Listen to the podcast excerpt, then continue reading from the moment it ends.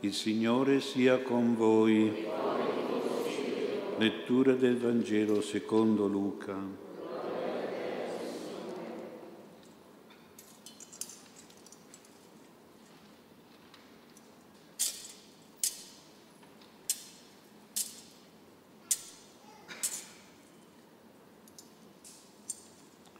In quel tempo il Signore Gesù disse ai discepoli: come avvenne nei giorni di Noè, così sarà nei giorni del Figlio dell'uomo.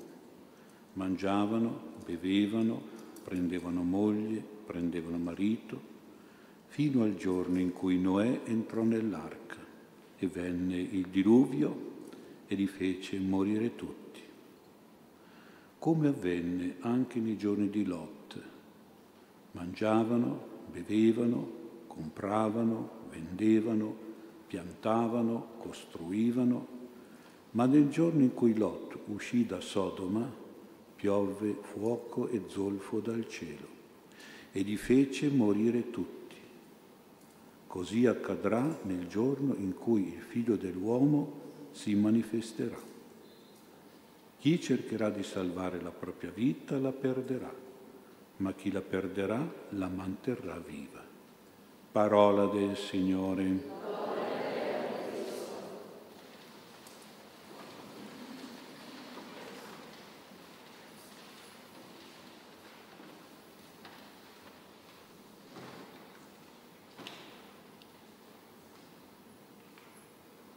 Sia lodato Gesù Cristo. Abbiamo ascoltato un Vangelo molto forte, che ci parla di emergenze improvvise ed estreme che entrano nel nostro quotidiano, nella vita quotidiana. Per esempio c'è appena stata un'alluvione in Italia e continuano un po' a esserci di qui o di là. Sono emergenze di tipo terrestre come il diluvio universale, ci sono emergenze anche celesti come le meteoriti.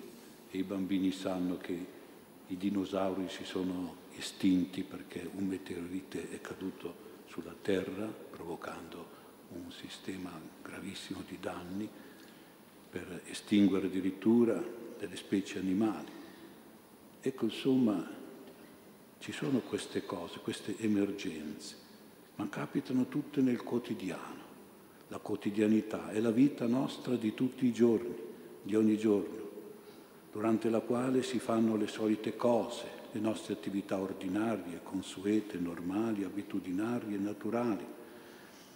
E in queste naturalità quotidiane noi non pensiamo alle emergenze, cioè dovremmo pensarci. E allora magari incarichiamo i vigili di stare in emergenza, i medici di stare sempre in emergenza, se succedesse qualcosa. L'esercito di stare sempre in emergenza. Ecco, sì, ci preoccupiamo che qualcun altro sia in emergenza, noi, beh, e dobbiamo invece essere sempre tutti noi in emergenza. Si deve stare sempre pronti, sempre in guardia, sempre allerta. E invece non lo siamo, direi. Gesù parla di due esempi, di Noè e di Lot, ma ne parla non come in un contesto di cose straordinarie, insolite, eccezionali, gravi e continue. No, e tutto scorre tranquillo, tutto è normale, giorni sereni, quotidiani. Ma, ecco, ma bisogna essere sempre pronti, che può arrivare il giorno terribile, il giorno della distruzione, il giorno della morte. Quando c'è stata la pandemia ci doveva essere un piano di emergenza. Non l'hanno fatto, l'hanno trascurato e poi siamo capitati molto male. Perché non c'era il piano di emergenza? Ben chiaro, ben portato alle, all'occorrenza. Ecco quindi, dice Gesù, nei giorni di Noè la gente cosa faceva? Mangiava e beveva. Si godeva la vita, come anche noi, tranquillamente e anche spassosamente. Prendeva moglie, prendeva marito, cioè si sposava, oggi molto meno. Beh, potremmo aggiungere, oltre che sposare, prendeva moglie e marito, oggi si deve, bisogna voler dire, prendeva un compagno, prendeva una compagna, si separava, divorziava, si risposava, si combinava con uno dello stesso sesso o con l'altro, conviveva, si lasciava. Questo succede oggi. Quindi è tutto un arcobaleno gustoso e gioioso. Questa è la realtà. Ma c'era uno solo, uno solo allertato, che si chiamava Noè. Dio l'aveva allertato. Il patriarca che costruisce l'arca della salvezza in vista poi del possibile venire del diluvio universale. E si è salvato. Dice ancora Gesù, nei tempi di Lot, la gente come prima, naturalmente, quotidianamente mangiava e beveva, pensiamo alle nostre feste, festini, ai ristoranti, le vacanze. In più compravano e vendevano, commercio fiorente, negozi, affari, mercati. In più piantavano e costruivano, sviluppo edilizio, agricoltura fiorente, ville, grattacieli, fabbriche. Ma c'era uno solo allertato, era Lot, il nipote di Abramo, che si è salvato scappando da Sodoma, la città del peccato omosessuale, prima della distruzione, della pioggia di meteoriti infuocati dal cielo. Lot è l'uomo scampato dal pericolo della morte, ma come Noè. Ecco Gesù dice, come avvenne ai tempi di Noè e di Lot, e possiamo aggiungere, così avverrà, così avviene anche oggi. In questo nostro quotidiano umano, materiale, bello, tranquillo, può arrivare il giorno. Il giorno che, anzitutto, è il giorno della salvezza per Noè che entra nell'arca con tutti gli animali, la sua famiglia. Il giorno di salvezza per Lot, che esce da Sodoma e scappa sui monti. Ma questo giorno della salvezza per loro è, è anche il giorno della tragedia per tutti gli altri, della morte per tutti gli altri, della distruzione. In quei giorni, quei due giorni fatidici e fatali, venne il diluvio universale. Piove, fuoco e zolfo dal cielo. E poi la conclusione drammatica e terribile, e li fece morire tutti, la parola in ebraico, e li distrusse tutti. Il diluvio ha distrutto tutti, questa pioggia di meteoriti ha distrutto tutti, tutti quanti e tutti insieme.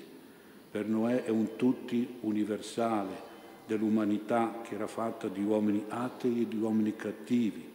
Per Lot è una distruzione particolare di una città che era fatta di uomini immorali e corrotti.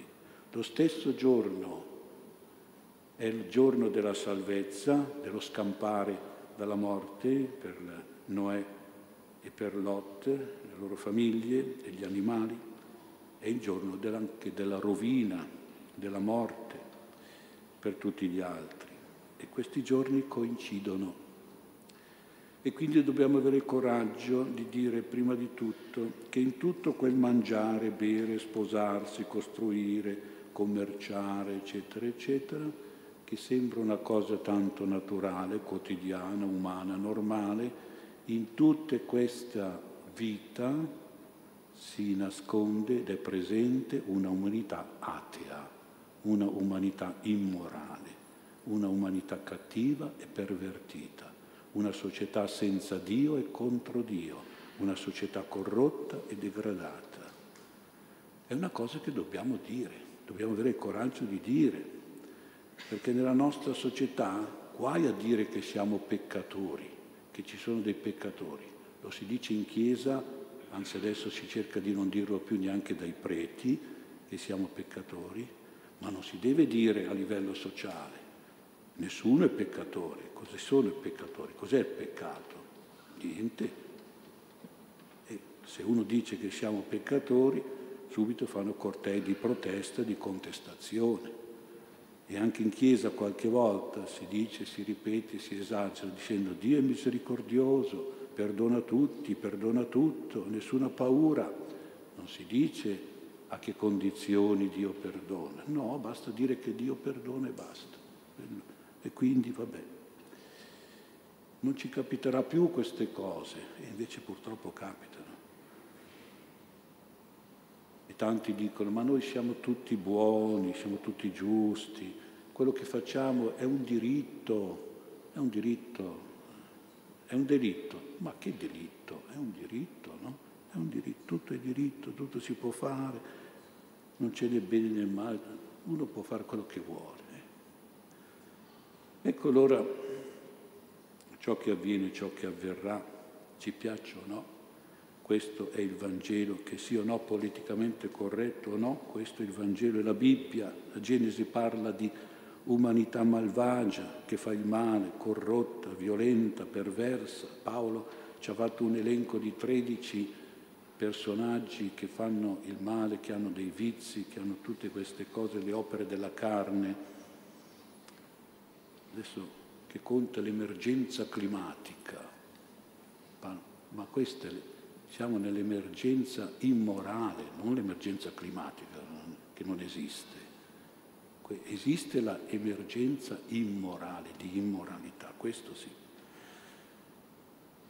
Che ci sia nel Vangelo un giudizio critico e negativo su questa certa umanità e società tipica della gente dei tempi di Noè e di Lot, che sono uguali alle nostre, se non i nostri sono peggio, è sicuro che c'è questo giudizio critico e negativo, ed è confermato dall'immagine del figlio, del figlio dell'uomo che Gesù attribuisce a se stesso. Noi diciamo sempre Gesù salvatore, Gesù misericordioso, Gesù buono, Gesù certo, Gesù è così, ma Gesù è anche figlio dell'uomo, e figlio dell'uomo nella Bibbia vuol dire giudice.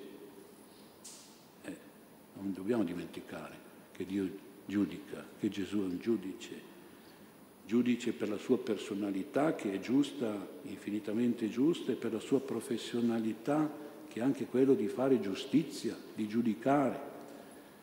Un giudizio che può essere parziale o temporale, particolare, universale e anche finale, che deve avere quindi come giudizio anche una condanna quando è necessaria e una pena quando è necessaria. Ed è necessaria quando i colpevoli, i delinquenti, gli ingiusti non confessano i loro peccati, dicono che non sono peccati, non si convertono dalla loro condotta malvagia, dicono che è un diritto comportarsi così, non pagano una penale, non riparano il male fatto per superbia e per egoismo. Dobbiamo riconoscere anzitutto che noi tante volte siamo nella situazione di imputati e di condannati per i nostri peccati, che la nostra società è regolata da certe leggi che sono ingiuste e immorali, che i partiti e i potenti di questo mondo guidano le sorti dei popoli e si comportano male, trascinano le persone negli scandali, nell'iniquità, nella disonestà, nella corruzione, nella mafia, nei furti, nelle guerre. Allora non c'è da meravigliarsi se, dice la Bibbia, Dio gli dispiace, si disgusta di questa gente, si pente di aver fatto, di aver questi uomini, che Dio a un certo punto come padre giusto e severo punisce, corregge questi uomini. Se capitano alluvioni, inondazioni, incendi, disastri ecologici, guerre, epidemie, terremoti, cambiamenti climatici, sono tutti per i cambiamenti immorali. Tutto dipende da queste, queste pazzie, queste immoralità. Così accade, così accadrà, e cadrà sempre di più anche oggi, qui o qua o là. Allora in tutti questi avvenimenti distruttivi che portano morte, noi dobbiamo vedere la manifestazione del figlio dell'uomo, del giudice, del giudice divino, che ha il compito di celebrare dei giudizi di condanna quando è da fare. Anche una condanna finale, cioè la fine, decretare la fine di qualche tempo, di qualche nazione, di qualche luogo, una fine mortale di persone, di popoli, di istituzioni, di regioni e di regimi. Però noi comprendiamo da come Gesù imposta questi due esempi di Lot e di Noè e di Lot, che al Signore preme che noi guardiamo a questi fatti soprattutto come venuta del Salvatore, che è anche condannatore, ma che vuole essere prima di tutto Salvatore. E ci può essere un giudizio anche di salvezza, ci può essere una fine di salvezza per chi è giusto agli occhi di Dio, cammina con Dio come Noè, per chi è retto e onesto, buono e morale come Lot. Gesù vuole sottolineare il fatto della salvezza più che il fatto della distruzione, cioè che noi non dobbiamo essere incoscienti, superficiali, distratti, responsabili, ma sempre vigili in emergenza, e quindi noi siamo, è vero, di fronte ogni giorno a notizie di questi fatti disastrosi, luttuosi, ma anche siamo ancor prima, ancor più di fronte a buoni esempi di persone buone e sante come Noè e come Lot, che pensano a salvarsi l'anima. E questa è la cosa più importante che dovremmo fare noi. Persone che fanno preparativi visibili a tutti, significativi di salvezza. Noè costruiva l'arca, radunava gli animali e tutti vedevano cosa fa quel pazzo lì, che costruisce che cosa? Una nave, un Titanic, per che cosa? Lo vedevano. Lot che preparava le valigie, che diciamo, sgomberava la sua casa perché si doveva allontanare, scappare da Sodoma. Perché se ne va? Tutti restano, lui se ne va. Tutti vedevano queste cose, cioè le persone religiose buone come noi, come noi che dovremmo essere come Noè, come Lot, devono far vedere a tutti che prima di tutto c'è qualcosa di brutto nel mondo, che c'è un giudizio che pende sul mondo di condanna, che c'è una punizione che sta arrivando, che arriverà, e che sopra, soprattutto noi dobbiamo dimostrare che è necessaria e urgente la salvezza, essere sempre pronti nelle qualunque catastrofe, da quelle naturali a quelle, diciamo, fatte dagli uomini come quelle atomiche, noi dobbiamo sempre pensare alla salvezza, pensare a pregare per salvarci, ad andare a messa, a confessarci, a comportarci bene, per meritare di essere salvati, a credere che c'è un Salvatore, che esiste una possibilità di salvezza dell'anima da chiedere a Dio sempre. Questa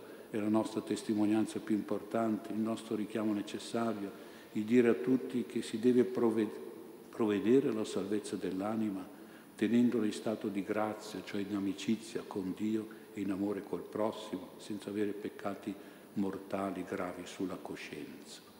Don Bosco un giorno stava guardando compiaciuto e tranquillo i suoi ragazzi dell'oratorio che giocavano in cortile, quando fu preso da un dubbio.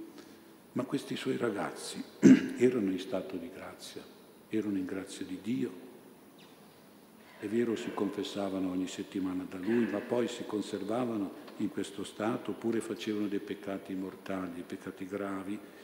E allora ha chiamato a sé un ragazzo, forse il più bravo, Domenico Savio, che poi è diventato San Domenico Savio. Stava giocando con gli altri suoi compagni e amici e gli ha detto: Domenico, se in questo momento ti apparisse il tuo angelo custode, per avvisarti che tra pochi momenti tu morirai, che cosa faresti? Forse Don Bosco pensava che avrebbe detto: oh, mi confesso subito perché ho fatto un peccato, perché... Domenico Savio è rimasto un attimo raccolto, poi con un sorriso a Don Bosco ha detto: continuerei a giocare. Era un'anima bella, pura, era in grazia di Dio.